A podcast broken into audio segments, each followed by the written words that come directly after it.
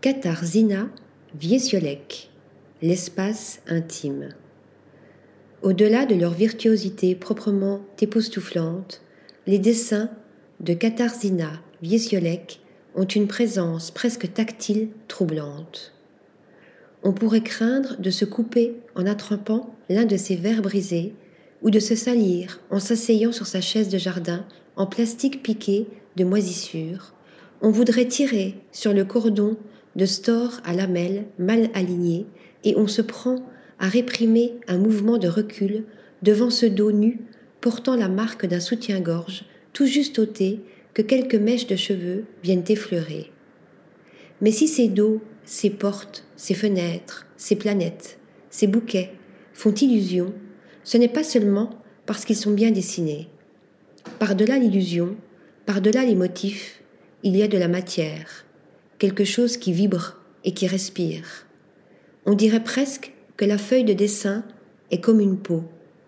De fait, la jeune artiste polonaise, diplômée de pas moins de quatre écoles d'art, dont les Beaux-Arts de Paris en 2018, lauréate du prix du dessin Pierre David Veil en 2017, donne à la matérialité du dessin, à ses outils et à ses supports autant d'importance qu'au tracé.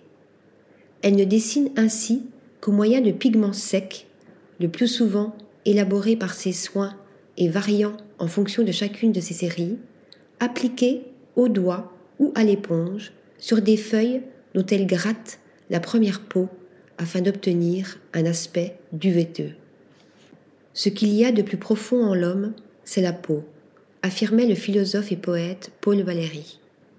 Il semble que c'est cette profondeur presque imperceptible de Katarzyna Wiesiolek tente de saisir dans ses dessins et notamment dans sa série Immanence consacrée à des apparitions presque insaisissables, des reflets ou des ombres qui s'échappent, des lumières qui tremblent dans l'obscurité, une quête de captation de la fugacité de ces moments très fragiles et de perpétuation à travers la matière du dessin que l'artiste pousse jusqu'à récolter ses matériaux au gré de ses voyages et de ses pérégrinations.